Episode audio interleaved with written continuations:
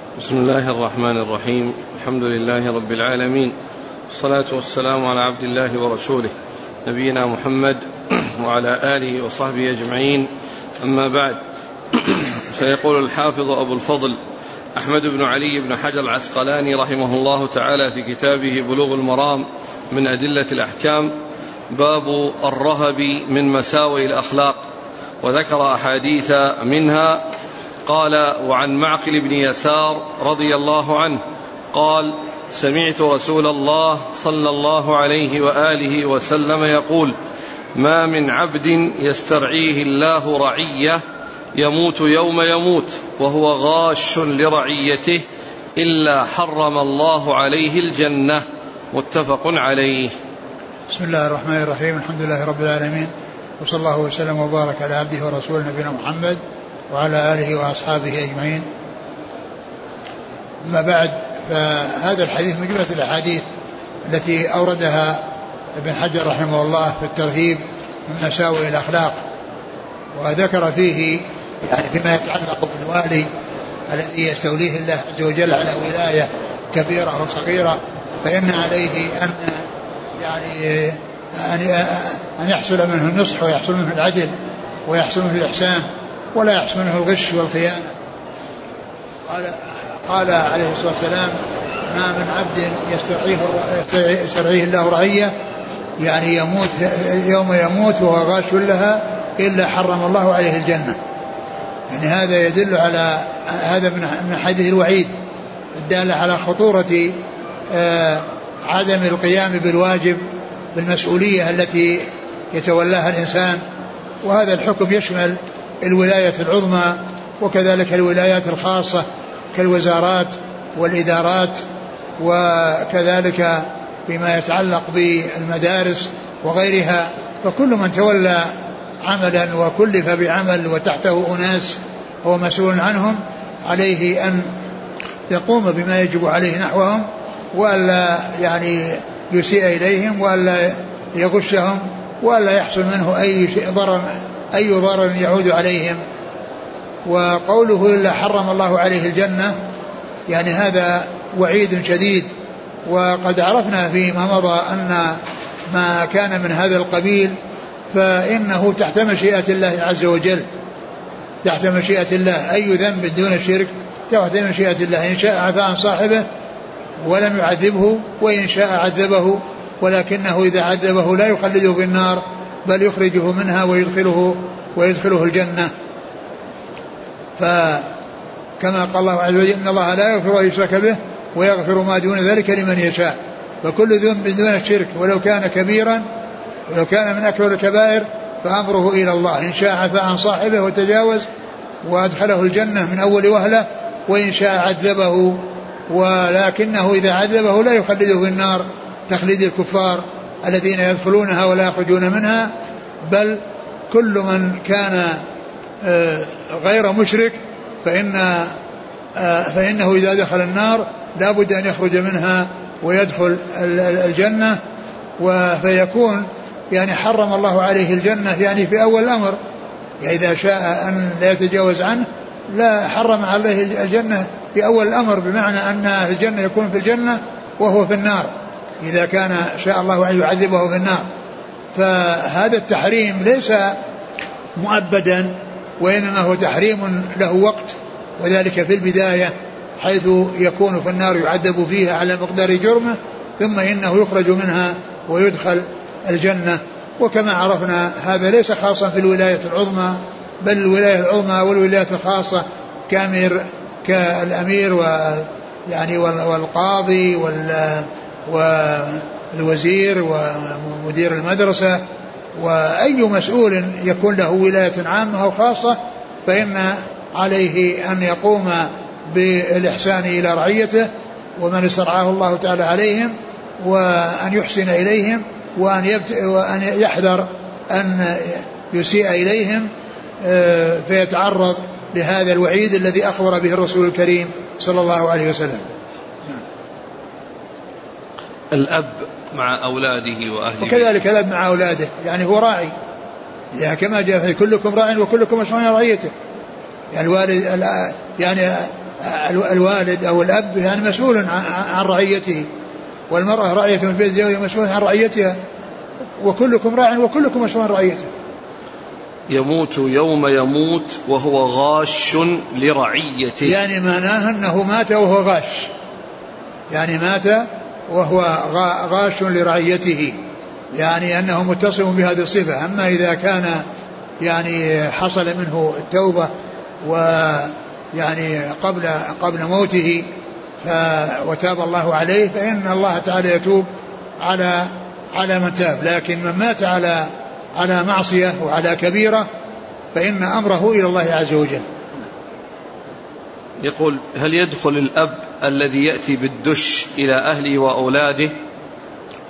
الذي يأتي بالأمور التي تلحق بها الضرر يعني على الأولاد لا سيما يعني هذه الفضائيات التي آه، تدخل إلى البيت كل كل يعني آه، أوساخ الدنيا وقاذورات الدنيا لا شك أن هذا من الغش. وعن عائشة رضي الله عنها أنها قالت قال رسول الله صلى الله عليه وآله وسلم اللهم من ولي من أمر أمتي شيئا فشق عليهم فاشقق عليه أخرجه مسلم. ثم ذكر هذا الحديث عن عائشة وأن النبي عليه الصلاة والسلام دعا على من شق على أمته أن يشقق الله عليه يعني جزاء وفاقة يعني حصل له مشقة فيجازى بمشقة. يعني حصل منه ضرر فيجازى بأن يلحق به الضرر.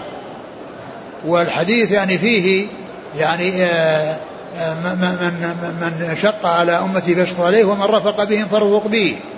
ولكن المصنف هنا أتى بالجملة الأولى التي هي الترهيب لأنها تتعلق بالترهيب لأنها تتعلق بالترهيب من مساوئ الأخلاق. الرسول عليه الصلاة والسلام دعا على من يعني آه، من ولي ولاية وشق فيها فإن دعا الله أن يشفق عليه بأن يجازيه على يعني هذا هذه المشقة التي حصلت منه بأن يحصل له مشقة تحصل له جزاء وفاقا والجزاء من جنس العمل. وعن أبي هريرة رضي الله عنه أنه قال قال رسول الله صلى الله عليه وآله وسلم إذا قاتل أحدكم فليجتنب الوجه. متفق عليه. ثم ذكر هذا الحديث وهو اجتناب الوجه عند المقاتلة وعند الضرب أو المضاربة أو التأديب يعني يجتنب الوجه وذلك أن الوجه هو مجمع المحاسن هو مجمع المحاسن. فيعني ويعني فيتأثر. وفيه يعني الحواس أو مجمل الحواس. يعني فيه فيه العينان وفيه الفم واللسان وفيه الأنف وكذلك الأذنان يعني في الرأس. فأكثر المنافذ أو كل المنافذ إلا السبيلين كلها في, في الرأس. كلها في الرأس. فإذا حصل الضرب يعني مع مع الوجه فقد يفقده حاسة من هذه الحواس. ويضيع عليه حاسة من الحواس وقد يشوهه يكون مشوها. وذلك أن الوجه هو الذي لا يستر بالنسبة للرجال. هو الوجه هو الذي لا يستر بالنسبة للرجال. وكذلك بالنسبة للنساء يعني لا يستر مع النساء وإنما يستر مع الرجال.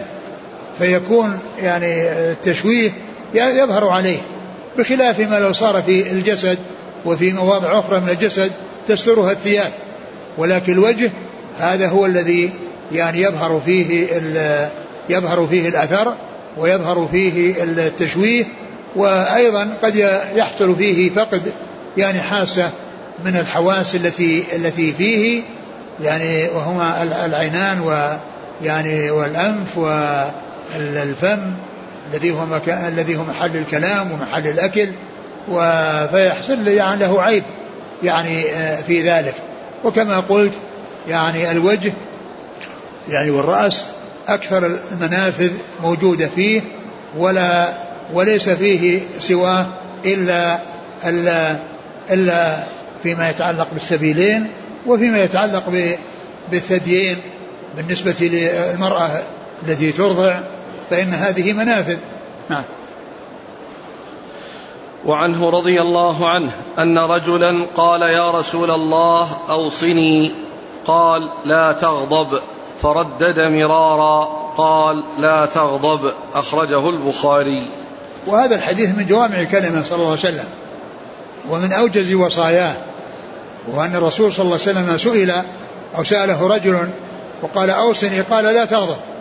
كلمتان. لا ناهية هو فعل مضارع مجزوم بلا الناهيه فكرر مرارا قال لا تغضب. يعني معنى ذلك أنه يبتعد عن تعاطي أسباب الغضب وأنه يحذر من الأشياء التي تؤدي إلى الغضب لأن الغضب يعني إذا وجد هذا جبلة ولكن المسببات والأسباب والدوافع التي تدفع إليه يحذر الإنسان أن يستفزه الشيطان وأن يحصل منه الغضب ثم يحصل منه ما لا تحمد عقباه من سلاطة في اللسان أو فتك باليد واعتداء باليد فتكون يعني الأضرار الكبيرة وقد يكون يعني يحصل ضرب ويحصل قتل وغير ذلك من المحاذير التي تترتب على حصول الغضب.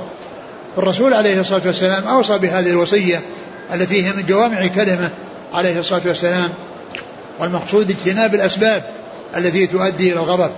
اجتناب الأسباب التي تؤدي إلى الغضب يعني حتى لا يترتب عليها الأمور الخطيرة والأمور التي تعود على الإنسان بالضرر في دينه ودنياه.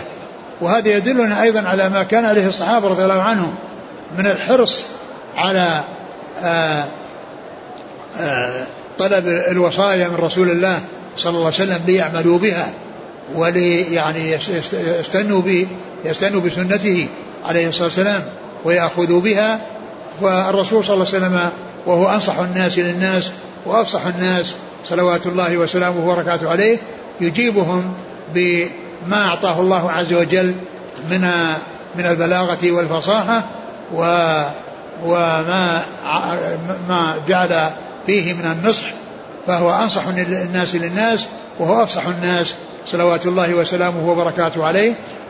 والصحابة رضي الله عنهم وأرضاهم يعني هم السباقون إلى كل خير والحريصون على كل خير وكانوا يعني يتلقون منه ما يحدثهم به ويسألونه عن الشيء الذي يريدونه وكان عليه الصلاة والسلام يجيبهم بالأجوبة الموجزة الجامعة التي هي من جوامع كلمه صلوات الله وسلامه وبركاته عليه. وقيل إن هذا السائل قيل يعني السائل الذي سأل يعني عن الوصية وجاء النهي عن الغضب يعني تعاطي أسبابه. إلى قدامة جارية بن قدامة وقيل يعني سفيان بن عبد الله وقيل أبو الدرداء وقيل ابن عمر. يعني هؤلاء جاءت بعض الأحاديث يعني آه، تسميهم وأنهم أوصوا بألا آه، يغضبوا. نعم. قوله هنا فردد مرارا. الذي السائل يعني السائل ردد مرارا. يعني كأنه تقال الوصية يعني يريد شيء أكثر من هذا. يعني لما قال لا تغضب فردد مرارا. يعني يريد منها أن يوصيه. فيكرر عليه الرسول صلى الله عليه وسلم بقوله لا تغضب. وهذا يدلنا على يعني تأكد يعني هذه الوصية بحصول تكرار السؤال فيها وتكرار وتكرار الجواب من رسول الله صلى الله عليه وسلم فيها. بعض الناس يقول أنا كذا طبعي طبعي حار عصبي بسرعة أغضب. على كل إنسان الإنسان يعني آه، يجاهد نفسه ويروض نفسه على التصبر وعلى البعد عن الانفعال وأن يعني يجتهد في ذلك. والطبع يعني الإنسان يعني الأخلاق يعني كما هو تحصل بالتخلق. نعم. وعن خولة الأنصارية رضي الله عنها أنها قالت قال رسول الله صلى الله عليه وآله وسلم إن رجالا يتخوضون في مال الله بغير حق فلهم النار يوم القيامة. أخرجه البخاري. وهذا الحديث من جوامع كلمة صلى الله عليه وسلم. إن رجالا يتخوضون في مال الله بغير حق فلهم النار يوم القيامة. يتخوضون يعني يعني يتصرفون فيه يعني ب ب يعني بصرفه في أمور محرمة وفي أمور يعني آآ آآ لا يسوق. يعني صرف المال فيها ويعني هذا اللفظ يعني يمكن أن يكون يعني يكون عاما يشمل كل من أعطاه الله مالا وتصرف فيه تصرفا غير سائغ بأن يأخذه من حلال من حلال من حرام ويصرف فيه حرام. فإن هذا متخوف في مال الله. والمال الذي بأيدي الناس هو مال الله. قال رجل آتوهم من مال الله الذي آتاكم. وآتوهم من مال الله الذي آتاكم. فالمال هو, هو من الله وهو مال الله هو الذي أعطاه وهو رزق الله عز وجل. فعلى من أعطاه الله المال أي إنسان كان أن يحذر أن يتصرف فيه تصرف يخالف الشرع بأن يفعله في أمور محرمة وفي أمور منكرة.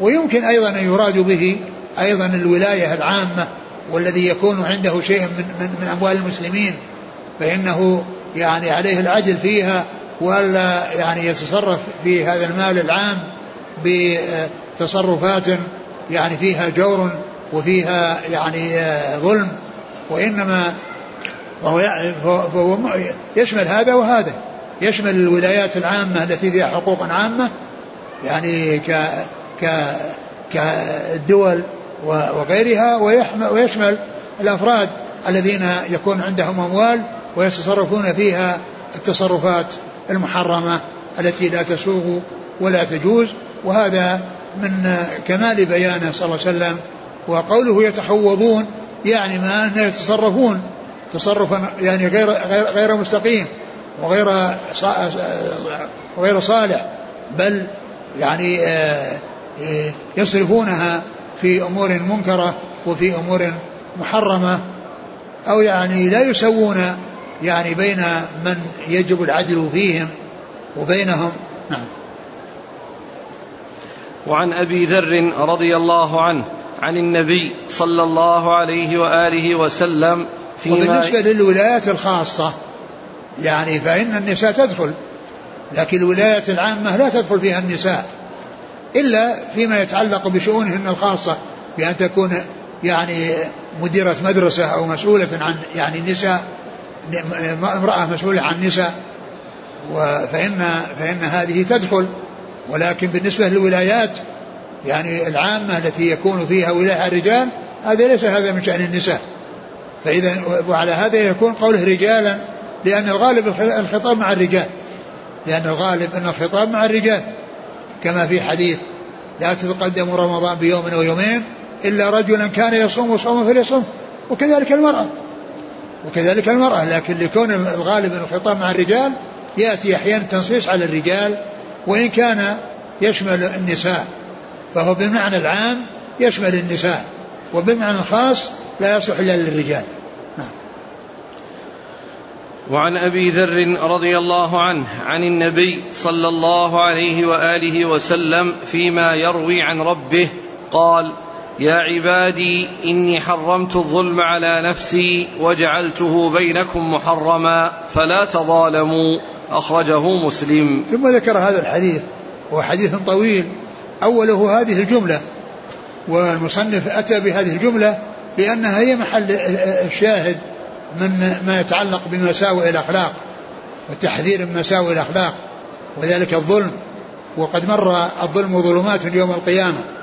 وهذا الحديث فيه أن الله حرم الظلم على نفسه أي أنه نزه نفسه عن الظلم. فهو مع, مع قدرته عليه لكنه نزه نفسه عليه عنه سبحانه وتعالى. و يعني ف, ف يعني أخبر بتنزه نفسه عنه وأمر عباده أن يبتعدوا عنه وألا يتظالموا. إني حرمت الظلم على نفسي وجعلته بينكم محرما فلا تظالموا. وفيه التعبير بالنفس والمقصود بها الذات يعني حرم أن حرمت عن نفسي يعني علي. وتأتي النفس يعني لله عز وجل يراد بها الذات. مثل لا أحصي ثناء عليك أنت كما أثنيت على نفسك. يعني عليك. نعم. آه، الصنعاني رحمه الله في السبل قال إن الظلم مستحيل في حق الله تعالى لأن الظلم في عرف اللغة التصرف في غير الملك أو مجاوزة الحد. وكلاهما محال في حق الله تعالى. نعم الله عز وجل يعني لا يحصل منه الظلم ولا يقع منه الظلم ولكنه يعني قادر على كل شيء. يعني ف يعني قادر على كل شيء فهو يعني تنزه عن الظلم ولا يقع منه وهو مستحيل أن يقع يعني منه سبحانه وتعالى لأنه نزه نفسه عن ذلك. وعن أبي هريرة رضي الله عنه أن رسول الله صلى الله عليه وآله وسلم قال أتدرون ما الغيبة؟ قالوا الله ورسوله أعلم. قال ذكرك أخاك بما يكره. قيل أفرأيت إن كان في أخي ما أقول؟ قال إن كان فيه ما تقول فقد اغتبته وإن لم يكن فقد بهته. أخرجه مسلم. ثم ذكر هذا الحديث الغيبة. قال أتدرون ما الغيبة؟ يعني هذا هذا استفهام من أجل أن يتهيأوا يعني يتهيأوا لمعرفة الجواب. أتدرون ما الغيبة؟ يعني يعني بدل من يقول الغيبة هي كذا وكذا أتى بشيء يشوق ويلفت النظر ويجعل الإنسان يستعد ويتهيأ لمعرفة هذا الحكم ويتهيأ له ويستعد لمعرفته حتى لا يفوت من شيء. وهذا من كمال بيانه عليه الصلاة والسلام لأنه يأتي بالأسباب وبالألفاظ التي تجعل السامع يستعد ويتهيأ. يستعد ويتهيأ لمعرفة ما يلقى عليه من رسول الله صلوات الله وسلامه وبركاته. يقولوا أتدرون ما الغيبة؟ يعني يريد منه أن يتهيأوا. قالوا الله ورسوله أعلم. وهذا جوابهم عندما يسألهم الرسول صلى الله عليه وسلم من أشياء يقولون الله ورسوله أعلم. والرسول إنما قال هذا ليبين لهم. ولهذا قالوا الله ورسوله أعلم. لكن يعني بعد ذلك وبعد وفاته صلى الله عليه وسلم الإنسان إذا علم إذا سئل يقول الله أعلم. ولا يقال يعني الله ورسوله أعلم لأن لأن هناك أشياء لا يعلمها رسول الله صلى الله عليه وسلم. فلو قيل متى الساعة أو متى قيام الساعة متى تقوم الساعة ما يقول الإنسان الله ورسوله أعلم. الرسول لا يعلم الساعة. الرسول لا يعلم متى تقوم الساعة. فإذا كان يعني في حياته وعندما يعني يسألهم الرسول صلى الله عليه وسلم يقول الله ورسوله أعلم لأنه سألهم ويجيبهم. ويجيبهم ومعنى ذلك أنهم تهيأوا واستعدوا. قال أتدرون ما الغيبة؟ قلنا الله ورسوله أعلم. قال ذكرك أخاك بما يكره.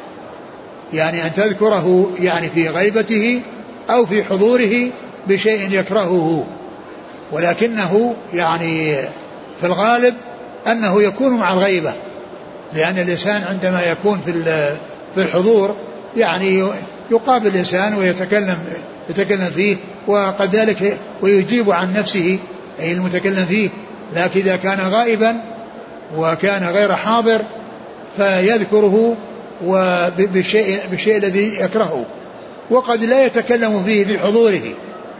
يعني يتكلم عنه في حال غيبته ما لا يتمكن أو ما لا يجرؤ على أن يتكلم فيه في حال حضوره. فقال ذكرك أخاك بما يكره. تذكره في غيبته بشيء يكرهه. قال أرأي قالوا أرأيت إن كان في أخي ما أقول؟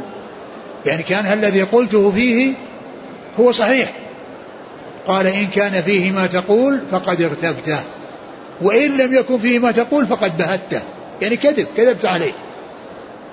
يعني فهو إما غيبة وذلك في حال غيبته والشيء الذي فيه وهو يكرهه فهذه غيبة. وإن كان سالما من هذا الذي رميته به وأضفته إليه فهذا بهتان وكذب. وإن لم يكن فيه ما تقول فقد بهته. يعني كذبت عليه. لأن البهتان هو الكذب نعم والغيبة يعني استثني منها أمور يعني ذكرها العلماء ومنهم النووي فإنه ذكرها في رياض الصالحين وذكرها غيره وهي يعني كون الإنسان يعني عندما يريد أن يعرف يعني ب يعني ب بإنسان وكان معروفا بشيء اشتهر به كالأعمش والأعرج وغير ذلك من الألقاب هذا تعريف. و, و وكذلك محذر يعني يحذر منه لأنه يعني في فسق وفي فجور وأن يعني لا يعني يغتر به ولا يعني يبتلي به أحد يعني ف وكذلك أيضا يعني في الإفتاء وكذلك عند القاضي يعني يقول ظلمني فلان يعني وكذلك عند الاستشارة عند الاستهارة والاستنصاح فإنه ينصح بالشيء الذي يعلمه. الرسول صلى الله عليه وسلم لما استشارته المرأة في يعني أبي سفيان في أبي في معاوية و وأبي الجهم فقال عليه الصلاة والسلام أما أبو الجهم أما معاوية فصعلوا كل مال له. وأما أبو الجهم فلا يضع العصا عن عاتقه. يعني فهذا من باب يعني المشورة والاستنصاح عندما يسأل فإنه ينصح ويبين الشيء الذي يعلمه الإنسان. فإذا سئل إنسان عن عن فلان يريد أن يصاهره أو يريد أو يشاركه في تجارة أو ما إلى ذلك فعليه أن يبين الشيء الذي يعلم فيه ولا يقال أن هذا من الغيبة وأن هذا من الأمور من الأمور المستثنات يعني من الغيبة. نعم. وعنه رضي الله عنه أنه قال قال رسول الله صلى الله عليه وآله وسلم لا تحاسدوا ولا تناجشوا ولا تباغضوا ولا تدابروا ولا يبع بعضكم على بيع بعض. وكونوا عباد الله إخوانا. المسلم أخو المسلم لا يظلمه ولا يخذله ولا يحقره. التقوى ها هنا ويشير إلى صدره ثلاث مرار. بحسب امرئ من الشر أن يحقر أخاه المسلم كل المسلم على المسلم حرام دمه وماله وعرضه. أخرجه مسلم. ثم ذكر هذا الحديث العظيم قال عليه والسلام لا تحاسدوا ولا تناجشوا ولا تباغضوا ولا تدابروا. أربع كلمات. لا تحاسدوا يعني لا يحسد بعضكم بعضا. والحسد كما عرفنا أن يتمنى زوال النعمة عن الغير سواء حصلت له انتقلت إليه أو ذهبت عن صاحبها وإن لم تنتقل إليه. يعني والحسد يعني من, من, أسوأ الأوصاف والخصال السيئة التي يتصف بها الناس. لا تحاسدوا يعني لا يحسد بعضكم بعضا. ولكن إذا حصل تمني أن يكون مثله ليعمل مثل عمله هذا ما يقال له حسد مذموم هذه غبطة. لأنه يعني يحب أن تبقى النعمة عند صاحبها ويحب أن يرزقها الله مثلها يعني حتى يعمل مثل عمله. هذا غبطة ما يقال له حسد. مذموم وإنما المذموم هو أن يتمنى زوالها عنه وأن سواء انتقلت إليه هو أي الحاسد أو لم تنتقل أو, أو لم تصل إليه. المهم أن تذهب النعمة عن عمن أنعم الله بها عليه بسبب هذا الحسد الذميم القبيح. ولا تناجشوا يعني أن الإنسان لا يزيد في السلعة وهو لا يريد شراءها. يعني الإنسان إذا كان شيء يحرج عليه فيعني لا يزيد له يريد الشراء. أما كونه يزيد وهو لا يريد الشراء فهذا لا يجوز وهذا هو النجش وهو أن يزيد في السلعة وهو لا يريد شراءها. إما يعني يريد آه، يعني يضر يعني آه، المشتري وينفع البائع وإنما عليه أنه إن كان له حاجة وكان عازما على الشراء يزيد وإلا فإنه يترك. هذا هو النجش والتدابر هو أن يلقى كل واحد صاحبه وبينهم يعني آه، عداوة وتهاجر فيولي كل واحد دبره. يعني لما رآه رأى إنسانا يعني سيلتقي معه انصرف وجعل دبره ولاه دبره يعني يريد أن لا يلقاه. فلا تدابروا يعني ليلقى المسلم أخاه ويعني يسلم عليه ويعني ويستأنس به وألا يلقيه دبره لأنه كاره أن يلقاه. ولا ولا تحاسدوا ولا تباغضوا. لا تحاسدوا ولا تناجشوا ولا تباغضوا ولا تدابروا. ولا تدا ولا تباغضوا. يعني لا يعني ياخذ يعني بعضكم في يعني في أسباب البغض وتعاطي أسباب البغض وإنما التعاطي تكون لأسباب المودة وأسباب المحبة. وأما تعاطي أسباب البغض فالإنسان يبتعد عنها ويتركها. ولا يبع بعضكم على بيع أخيه. ولا يبيع بعضكم على بيع أخيه. يعني إنسان اشترى سلعة بمقدار معين وفي مدة خيار يعني بينهما فيأتي للمشتري ويقول ردها على البائع وأنا أبيعك سلعة مثلها بأرخص منها. وهذا في مدة خيار. هذا هو البيع على البيع. يعني بين البائع والمشتري لسلعة معينة مدة خيار ثلاثة أيام أو أربعة أيام فيأتي إنسان ثالث إلى المشتري ويقول له رد السلعة على صاحبها وأنا أبيعك مثلها سلعة مثلها بأرخص منها. هذا هو البيع على البيع. ومثله الشراء على الشراء. ومثله الشراء على الشراء. وذلك بأن يأتي إذا يعني باع إنسان السلعة على مشتري ثم يأتي للبائع ويقول وهو في مدة خيار فيقول ردها وأنا أشتريها منك بأكثر مما بعتها عليه. كل هذا لا يسوغ ثم قال وكونوا عباد الله إخوانا. يعني لأن هذه الأمور التي مضت كلها أمور منهي عنها والأخوة تقتضي السلامة منها والابتعاد عنها وأنهم يكونوا إخوان متوادين متحابين متناصحين لا يسيء بعضهم إلى بعض ولا يحق ضرر بعضهم ببعض ضررا. والله في عون العبد ما كان العبد في عون أخيه. والله. المسلم أخو المسلم. لا اللي قبله. و... و... ما ما في هذه نعم نعم. الم... وكونوا عباد الله وكونوا عباد الله إخوانا. المسلم أخو المسلم. المسلم أخو المسلم. هذه الأخوة أو التنصيص على الأخوة يعني تقتضي أن يعني أن الإنسان يأتي بمقتضاها وأن يعامل يعني أخاه يعني هذه المعاملة التي يعني يستحقها من الإحسان إليه ومن اللطف به ومن التخلق المعاملة بالأخلاق الطيبة.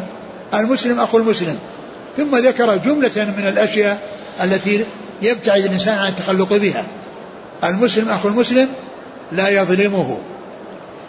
يعني يبتعد أن يظلمه. والظلم بأن يسيء إليه أي إساءة سواء كانت يعني قولية أو فعلية. سواء كانت قولية أو فعلية. لا يظلمه ولا يخذله. ولا يخذله. يعني بأن يعني يكون اعتدي عليه وهو قادر على أن يدفع الشر عنه وأن يزيل البأس عنه ثم يترك يعني غيره يفتك به ولا يحرك ساكنا وهو قادر على ذلك يعني لا يخذله ولا يحقره. ولا يحقره بأن يعني يعني يحصل منه احتقاره وأن يعني يحصل منه احتقاره ويعني الإساءة إليه يعني وهو محتقر له ولا يحتقره ولا يحقره ولا ما في التقوى ها هنا التقوى ها هنا ويشير إلى صدره ثلاث مرات. يعني التقوى في القلب التقوى في القلب. ومعنى ذلك أن القلب إذا صلح فإن الجوارح تصلح لأنه ملك الأعضاء وسيد الأعضاء.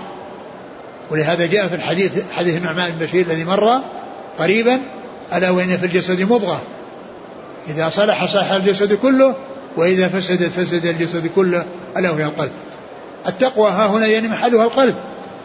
ولكن يعني آه التقوى التي يعني صحيحة والتي يعني المفيدة والتي يعني لها لا شأن هي التي تكون في القلب وتمتد إلى الجوارح. لأن لأنه بصلاح القلب تصلح الجوارح. فإذا كان القلب تقيا تكون الجوارح أيضا متصلة بالتقوى. التقوى ها هنا. يعني بعض الناس يعني يشير صدر يقول التقوى ها هنا. نعم التقوى ها هنا لكن مو معنى ذلك ان أن الإنسان يعني آه الأمر في قلبه وجوارحه ما له شيء. بل الأمر أن الجوارح تابعة للأعضاء تابعة للقلب. فإذا صلح صلح, صلح صلحت وإذا فسد فسدت. فسد فسد ولهذا يقول بعض أهل العلم ليس الإيمان بالتحلي ولا بالتمني ولكنه ما وقر في القلوب وصدقته الأعمال. ولكنه ما وقر في القلوب وصدقته الأعمال. التقوى ها هنا ويشير صدر ثلاث مرات ثم قال بحسب امرئ من الشر. يكفيه من الشر أن يحقر اخاه مسلم لأن هذا يعني لو لم يكن إنسان من الشر إلا أن يحقر أخاه فإنه يكفيه. عنده معناه عنده شر كثير يعني إذا إذا احتقر أخاه بحسب يعني يكفيه. حسبه يعني كفاية. الحسب بمعنى الكفاية يكفيه من الشر. لو لم يكن عنده إلا هذا الشر فإن ذلك يكون كافيا. أن يحقر أخاه المسلم. ثم قال كل المسلم على المسلم حرام. كل المسلم على المسلم حرام. دمه وماله وعرضه. دمه فلا يعتدي عليه بإزهاق نفسه أو جرح بدنه وعرضه. كل دمه وماله يعني فلا يتعدى عليه يعني بالسرقة ولا بالاغتصاب ولا بالخيانة إذا كان مؤتمن عليه ولا بأي وسيلة من الوسائل التي فيها الاعتداء على الإنسان في ماله وهو أن يأخذه من غير حق أو يتلفه عليه أو يتسبب في إتلافه وكذلك عرضه يعني بألا يلغى في عرضه ولا يتكلم في عرضه يعني ولا يعني يتعدى عليه بلسانه ويتكلم في عرضه. كل هذه من الأمور المناهي والأمور التي جاء الترهيب فيها من رسول الله صلوات الله وسلامه وبركاته عليه. وهذا الحديث من جوامع الكلم وهو من حديث الأربعين لأنه من جوامع كلم الرسول صلى الله عليه وسلم وقد أدخله النووي رحمه الله في كتابه الأربعين. نعم. وعن قطبة بن مالك رضي الله عنه أنه قال كان رسول الله صلى الله عليه وآله وسلم يقول اللهم جنبني منكرات الأخلاق والأعمال والأهواء والأدواء. أخرجه الترمذي وصححه الحاكم واللفظ له. ثم ذكر هذا الحديث هذا الدعاء من دعاء الرسول الكريم. عليه الصلاة والسلام وهو ذكره هنا يعني من أجل يعني هذه الأشياء المنكرة التي فيه وإلا فإنه سيعقد بابا للدعاء والذكر. يعني بالأدعية والأذكار سيختم كتابه بلوغ المرام بباب يخص الأدعية وهذا منها دعاء ولكنه أورده لاشتماله على أمور منكرة يعني هذا الدعاء مشتمل على السلامة منها وأن يكون الإنسان بعيدا منها وأن يكون يعني في جانب وهي في جانب بحيث يعني لا يقربها ولا يكون يعني له اتصال بها. قال اللهم جنبني منكرات الأخلاق منكرات الأخلاق. يعني منكرات الأخلاق مثل البخل ومثل البذاءة ومثل يعني الحقد والحسد وما إلى ذلك فإن هذه من منكرات الأخلاق. منكرات الأخلاق و الأعمال والأعمال يعني كالزنا والسرقة ويعني والربا وغير ذلك هذه أعمال وهي منكرة ومحرمة. والأهوى يعني الأهوى يعني يعني ما تهواه النفوس وتميل إليه. يعني فيكون يعني منه ما هو محمود وهما إذا كان هواه تبعا لما جاء بالرسول وميوله تابعا لما جاء بالرسول ولهذا جاء في الحديث لا يعني لا يؤمن أحدكم حتى يكون هواه تبعا لما جئت به وهو من الحديث الأربعين التي أوردها النووي رحمه الله في كتابه الأربعين. ويعني ويكون في أمور منكرة وهي التي محل الشاهد ودخلت في هذا الباب يعني في هذا الباب من أجله وهي منكرات الأهواء. يعني البدع البدع والأهواء المضلة ويعني وكذلك فيما يتعلق ما تشتهيه النفوس من الأمور المحرمة يعني كما قال الرسول حفت الجنة بالمكاره وحفت النار بالشهوات لأن الشهوات يعني تكون يعني في ال يعني في يعني في أمور تشتهيها النفوس وتكون أيضا يعني في البدع والمنكرات التي يعني آه، آه، يتصف بها بعض الناس ويحرص عليها ويعني آه، يقع فيها.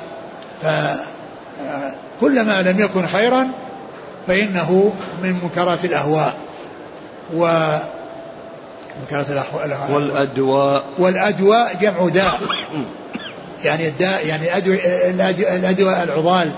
يعني مثل يعني مثل الشلل الذي يعني يقعد الإنسان ومثل السرطان ومثل يعني الأمور الخطيرة ومثل يعني العاهات الشديدة التي تكون الإنسان بسبب يعني الأمراض. فالمقصود الأدواء جمع داء لأن يعني داء ودواء. فالأدواء هي الأسقام يعني الشديدة التي يعني تكون خطورتها أكثر لأن هناك أدواء تعالج وتذهب لكن هناك أدواء يعني تكون يعني خطيرة. فهذه يعني هذا الحديث جامع لهذه الأمور. ومن أجل ذلك أورده في كتاب أو في باب الترهيب يعني من مساوئ الأخلاق ولم يذكره في كتاب أو في باب الأدعية والأذكار التي ختم بها هذا الكتاب. نعم. أهل السنة والسلف يقولون عن أهل البدع أهل الأهواء. نعم. أهل الأهواء يعني إطلاق أهل الأهواء على أهل البدع. نعم. وجه التشبيه يعني إيش؟ الوجه المطابقة. لماذا يسمى لماذا؟ يسمى أهل البدع بأنهم أهل لأن أهواء أهواء مبنية على هوى. ليست مبنية على سنة ومبنية على دليل وإنما مبنية على الهوى وما تميل إليه النفوس. عن ابن عباس رضي الله عنهما أنه قال قال رسول الله صلى الله عليه وآله وسلم لا تماري أخاك ولا تمازحه ولا تعده موعدا فتخلفه. أخرجه الترمذي بسند فيه ضعف. ثم ذكر هذا الحديث الذي فيه النهي عن الممارات لا تماري أخاك ولا تمازحه ولا ولا تعده موعدا فتخلفه. ولا تعده موعدا فتخلفه. يعني الحديث يعني في سنده ضعف. لأن فيه ليث بن أبي سليم ويعني وهو يعني فيه ضعف. ولكن يعني المراء يعني آه يعني يعني جاء النهي يعني في النهي عنه في أحد أخرى. وأن قد آه، يعني آه، جاء في حديث أنا آه، أنا زعيم ببيت في ربض الجنة لمن ترك المراء وإن كان محقا. لمن ترك, لمن ترك المراء وإن كان محقا. يعني المماراة هي المجادلة. هي المجادلة يعني وفي الغالب يعني تكون فيها باطل ويكون فيها محاذير ويكون فيها عداوات. لا تماري أخاك ولا تمازحه. يعني المزاح الذي يعني فيه ضرره. المزاح الذي فيه ضرر. لأن الإنسان قد يعني يمازح ويأتي في مزحه بكلام يسيء إلى من يمازحه. يسيء إساءة بالغة. ولكن المزاح إذا كان يعني ما يترتب عليه محذور ولا يترتب عليه يعني أمور يعني تسيء إلى الإنسان وإنما هي من باب المداعبة التي لا يترتب عليها مضرة فإن هذا لا بأس به. الرسول صلى الله عليه وسلم كان يمزح ولكن لا يقول إلا حقا عليه الصلاة والسلام. ولما جاءه رجل وقال احملني قال نحملك إن شاء الله على ولد الناقة على ولد الناقة. يعني قال كيف تحمل على ولد الناقة؟ قال وهل وهل الإبل كلها إلا ولد الناقة؟ وهل الإبل كلها إلا ولد ولد الناقة؟ يعني مو معناه أنه يعني إنه هو فهم الشيء الصغير يعني الذي يعني لا يحمل عليه. ولكن الرسول صلى الله عليه وسلم يعني أراد يعني هذا المعنى الذي هو كونه يعني وهذا من باب المداعبة. وكذلك قوله يعني لأخي أنس يا أبا عمير ما فعل النظير. يعني أخ لأنس كان عنده طائر صغير يقال له النظير ويعني ومات وحزن عليه. فالرسول صلى الله عليه وسلم كان يعني يسليه ويقول يا أبا عمير ما فعل النغير وكذلك قوله لأنس يا ذا الأذنين يا ذا الأذنين. فإن فإن هذا من من, المزح والرسول كان يمزح ولكن لا يقول لا يقول إلا حقه. ولكن لا يقول إلا حقه. ولما يعني ذكر امرأة قال لا يدخل الجنة عجوز ف يعني فقال يعني ففزعت وقال إن إن إن شاء قال قال الله عز وجل إنا أنشأنهن إنشاء فجعلناهن أبكارا عرما فهن في الدنيا العجائز لا يدخلنها وهن عجائز وإنما يدخلن وهن شباب.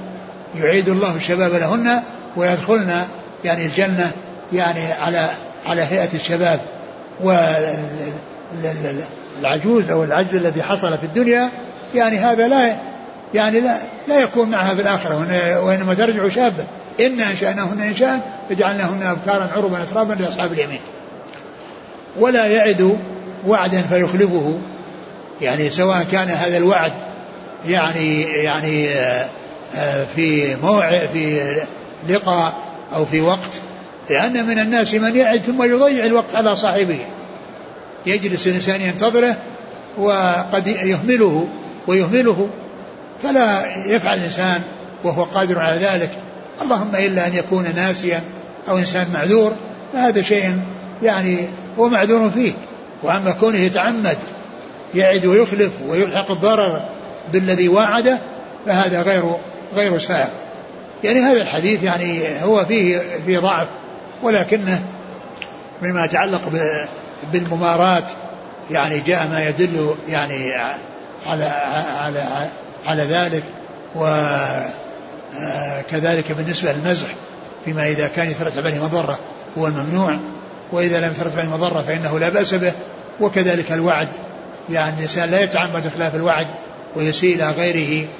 نعم.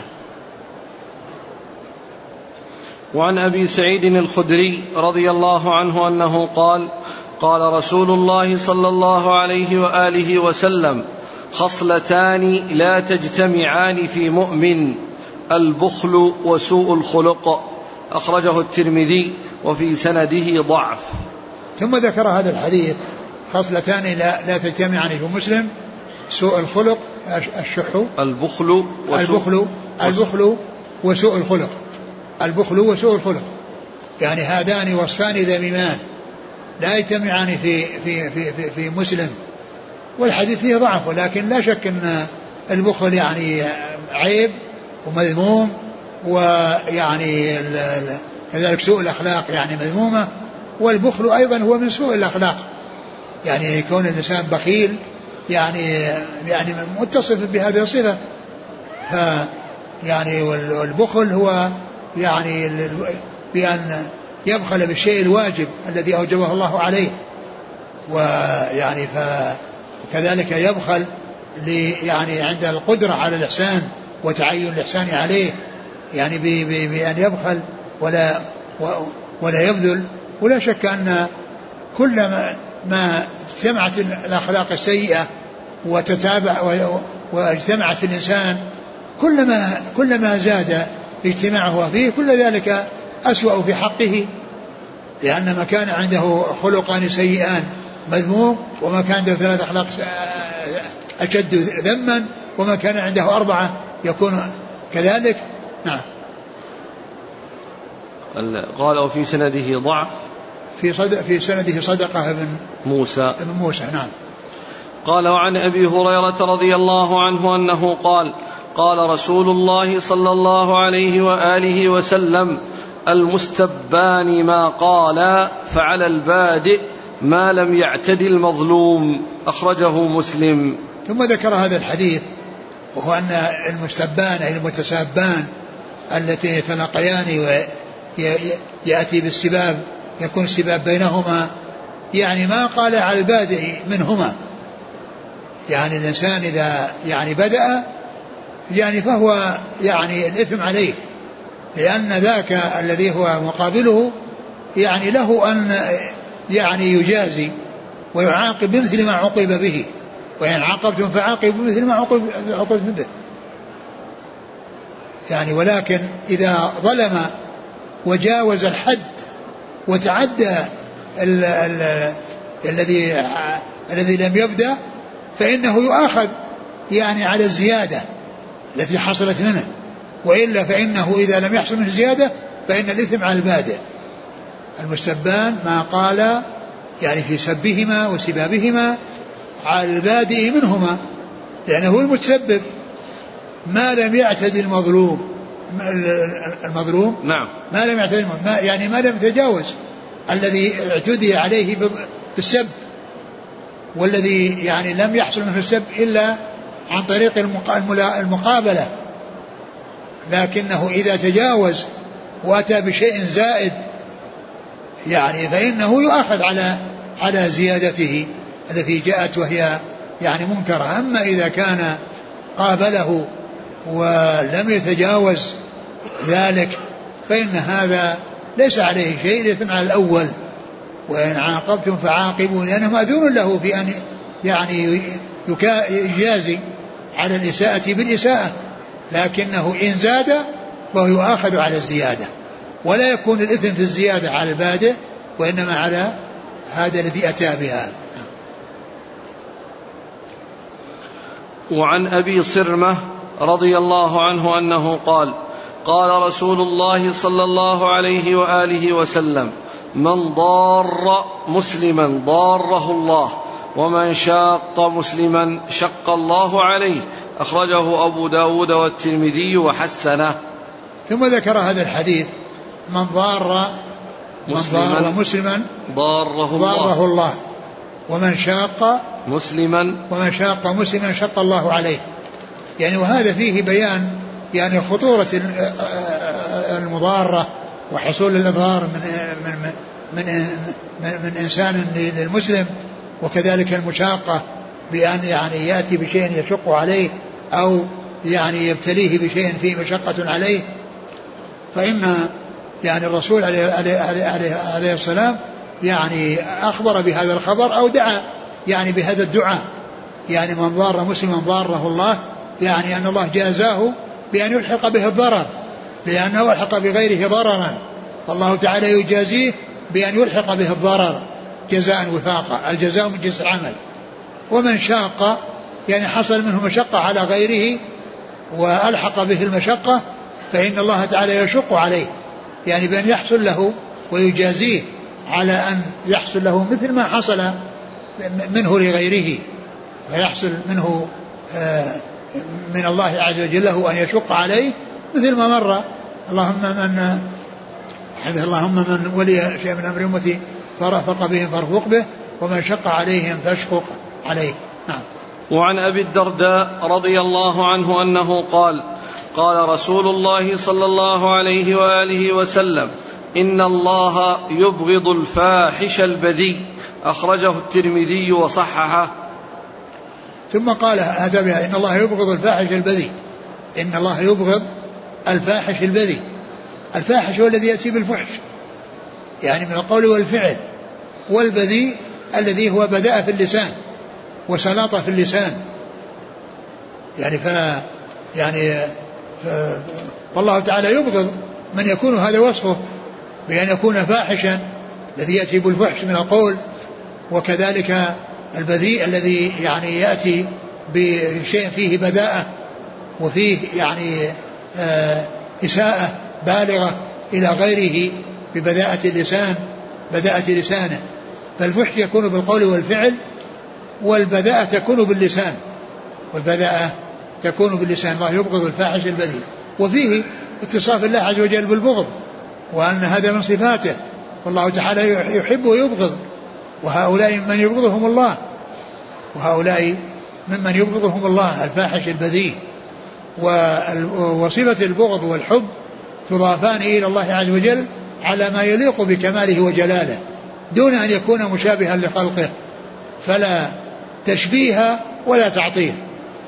فلا تشبيه ولا تعطيل وإنما تثبت الصفات على ما يليق بكمال الله وجلاله دون أن يكون فيها تشبيه لله بخلقه ودون أن تعطل وتنفى عنه أو تؤول بحيث أنها لا تبقى يعني تلك الصفة التي وصف الله عز وجل بها فتنفى عنه أو تعطل بالتأويل ويعني تفسيرها بشيء يعني يخالف يعني ما يدل عليه معناه. وله من حديث ابن مسعود رضي الله عنه رفعه ليس المؤمن بالطعان ولا اللعان ولا الفاحش ولا البذيء.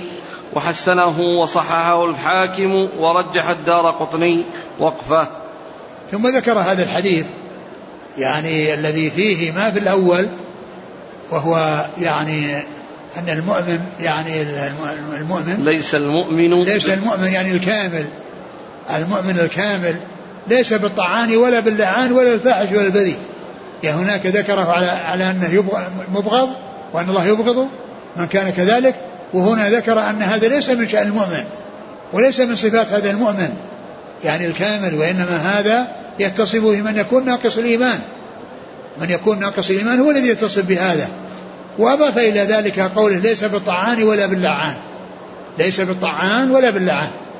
المؤمن ليس بالطعان الذي يطعن يطعن بالناس ويعني يطعن في أعراضهم ويتكلم في أعراضهم يعني بأي معنى أو بأي أسلوب ولا باللعان الذي هو كثير الذي الذي يحصل منه اللعن. وليس المقصود من هنا المبالغة. يعني وأن الإنسان يعني يعني آآ آه، آآ آه، النفي للمبالغة وأن الأصل لا بأس به لا وإنما المقصود ذلك النسبة يعني منسوب إلى الطعن وإلى اللعن. لأن فعال تأتي للنسبة وتأتي للمبالغة. وهنا لا يراد بها المبالغة وأن الأصل إذا كان موجود ما في بأس بل هذا الوصف من حيث هو مذموم. يعني كون الإنسان يكون طعانا لعانا يعني لا يسوق ذلك أبدا. لا قليل ولا كثير. لا يكون لا قليلا ولا كثيرا ولكن المقصود به النسبة. يعني معناه طعان يعني منسوب إلى إلى الطعن. بال يعني الذي هو الطعن بالأعراض والأنساب وما إلى ذلك. ولا باللعان الذي يعني ينسب إلى اللعن ويحصل منه اللعن. مثل قول الله عز وجل وما ربك بظلام للعبيد عرفنا أن الطعان واللعان أنه ليس المقصود المبالغة لأن المبالغة إذا نفيت يعني معنى الأصل لا ينفى الأصل يعني باقي وإنما المقصود النسبة يعني منسوب إلى إلى إلى الطعن. يعني في الأعراض وإلى اللعن يعني فالطعن يعني لا لا يباح لا قليلا ولا كثيرا وكذلك اللعن لا يباح منه الكثير ولا القليل إذا هذه الصيغة ليست للمبالغة وأن نفي للمبالغة ويبقى الأصل وإنما هي نفي الأصل أي ليس منسوبا يعني إلى إلى كذا وإلى كذا. ومثل ذلك قول الله عز وجل وما ربك بظلام للعبيد. لأن هذه ليست صيغة مبالغة. ليس المقصود مبالغة وإنما أصلا النسبة. ولهذا ليس بظلام يعني ليس بذي ظلم. ليس بذي ظلم. يعني من أصل الظلم منفي عنه سبحانه وتعالى. يعني فليس النفي للمبالغة وإنما النفي لأصل الظلم. ولهذا معنى ظلام ليس بذي ظلم. ليس صيغة مبالغة وإنما هي نفس للأصل. ومثل ذلك الحديث الذي ورد لعن الله زورات القبور. بعض العلماء الحديث صحيح وبعض العلماء فسره بأن المنهي عنه المبالغة والإكثار من الزيارة للنساء. ولكنها الزوارات هي مثل من جنس هذه الكلمات التي مضت والمقصود ذلك أصل الزيارة وأنهن منسوبات إلى الزيارة وليس النفي لكثرة الزيارة وإنما النفي للأصل. يعني فيكون قوله زورت القبور مثل مثل ربك ظلام العبيد مثل قول طعان واللعان. يعني في هذا الحديث الذي معنا. نعم. وعن عائشة رضي الله عنها أنها قالت قال رسول الله صلى الله عليه وآله وسلم لا تسبوا الأموات فإنهم قد أفضوا إلى ما قدموا. أخرجه البخاري. والله تعالى أعلم وصلى الله وسلم وبارك على عبده ورسوله نبينا محمد وعلى آله وأصحابه أجمعين. جزاكم الله خيرا وبارك الله فيكم. ألهمكم الله الصواب ووفقكم للحق شافاكم الله وعافاكم ونفعنا الله بما سمعنا وغفر الله لنا ولكم وللمسلمين أجمعين آمين. أحسن الله إليك في الحديث الذي مر. اللهم من ولي من أمر أمتي شيئا فشق عليهم. يقول فضيلة الشيخ هل يدخل في هذا الحديث إذا كان المسؤول عن هذه الدائرة إذا كان, إذا كان المسؤول عن هذه الدائرة أو نعم. الحكومة ينظم اللوائح والأنظمة مع أن فيها مشقة على الموظفين. فهل يدخل المسؤول في هذا الحديث من شق عليهم فاشقق عليه؟ أقول هذا يعني شيء نسبي يعني لا لا ينضبط لأن يعني قد يكون يعني الأمر كما كما قيل إن فيه يعني يعني مشقة وقد يكون يعني أن الأمر ليس كذلك. لكن يعني آه، عندما توضع الأنظمة وعندما توضع اللوائح يعمل على أن تكون سليمة من أن يكون فيها ما يلحق الضرر والمشقة يعني بالرعية أو بالذين يعني آه، هم تحت ولاية يعني هذا المسؤول. إذا ذكر الرجل بالثناء وهو وهو يكره الثناء عليه في غيبته هل يد هل يعد هذا من الغيبة؟ يعني يعني هذا ليس من الغيبة لأن الرسول عليه الصلاة والسلام قال أن يعني أن الرجل يعني يفعل الخير ثم يعني يذكر به فقال تلك عاجل بشرى المؤمن ولكنه يعني يعني في وجهه يعني لا يتكلم معه وأما في غيبته كان يبين يعني ما فيه ما يعني وما يتصف به من أجل الاستفادة منه ومن أجل يعني الترغيب يعني بالاستفادة منه هذا ما في بأس. هل يقال أن من مساوئ الحسد هذا يكون يعني قد يكون هذا من قبيل التواضع ولا يعني ذلك ان أنه يكون يعني لا يذكر بخير ولا يثنى عليه لأنه ما يحب يعني أن أن يعني يمدح وأن يكون يعني قل مثل هذا أقول مثل هذا يعني لا يدخل في كونه غيبة. نعم. هل يمكن أن يقال إن من مساوئ الحسد أن فيه اعتراض على قدر الله عز وجل؟ لا شك هذا من من من, من هي اعتراض على قدر الله وعلى قضائه وقدره. في الحديث جاء أن ترك الجدال والمراء وإن كان الإنسان محقا ففي ذلك فضل له وترغيب. مع أن الله تبارك وتعالى يقول وجادلهم بالتي هي أحسن. لا المجادلة بالتي هي أحسن للوصول إلى الحق لا بأس وإنما الكلام المراء. المراء غير المجادلة. المجادلة أعم والمراء أخص. يعني الذي فيه يعني يعني فيه تغلب وفيه يعني شيء يعني يوحي به اللفظ ويشعر به اللفظ. يقول أحسن الله إليكم أنا كنت أخرج زكاة مالي كل سنة في رمضان. في هذه السنة قبل رمضان في هذه الأيام جاءني استثمار لهذا المال بدون تعمد وقصد. فهل إذا أدخلت مالي في هذا الاستثمار تجب علي الزكاة؟ وما دام أن الوقت يعني قريب وأن يعني أنك تخرجها في رمضان ويعني آه ف يعني فأنت يعني الزكاة يعني وقتها قريب وحنا يعني في الوقت هذا وقت شعبان فأنت أخرج الزكاة وهذا خير لك. دع ما يريبك إلى ما يريبك. يقول حضرنا من مصر وسنقيم في المدينة أربعة أيام. صلينا الظهر في المدينة ركعتين قصرا في الفندق. هل هذا يصح؟ إذا كان الإنسان يعني عند الدخول يعني سيبقى أربعة أيام فقط فله أن يقصر ولكن الإنسان يعني عليه أنه إذا سمع النداء أنه يأتي المسجد ويصلي مع الناس. لأن المسافر عندما يكون يعني في بلد إذا سمع الأذان يروح يصلي مع الناس لأن صلاة الجماعة واجبة في الحضر والسفر. صلاة الجماعة واجبة في الحضر حتى في الخوف يعني جاء مشروعيتها. وهم في شدة الأمر في ملاقاة الكفار. فالإنسان لا يتهاون في أمر الصلاة ولكنه لو فاتت الصلاة أو لأنه يعني لم يتمكن أو نام فإنه يصلي ركعتين. إذا كان بقاء أقل أربعة أيام فأقل. أما إذا كان عازم على أكثر من أربعة أيام فإنه يتم من حين يصل. نعم. يقول ما حكم استعمال الحبوب التي تمنع من نزول الحيض في رمضان لكي تواصل المرأة الصوم في رمضان؟ ما في بأس إذا لم يترتب عليها مضرة يعني في جسدها يعني وفي بدنها ما في بأس. امرأة لم تصم رمضان الماضي وهي الآن لا تستطيع أن تقضي لأنها ترضع. سيدخل عليها رمضان هذه السنة وهي لم تزل عليها أيام من رمضان الماضي. ماذا عليها؟ هل تطعم؟ لا ما تطعم. ما تطعم وإنما تقضي بعد يعني بعد ذلك وتطعم. تقضي وتطعم. عن كل يوم مسكين مع القضاء بعد رمضان.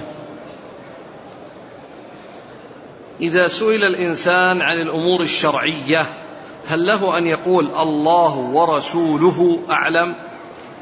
لا ما يقول. يعني الآن ما يقول الله ورسوله يقول الله أعلم. يكل العلم إلى الله عز وجل الذي هو بكل شيء عليم.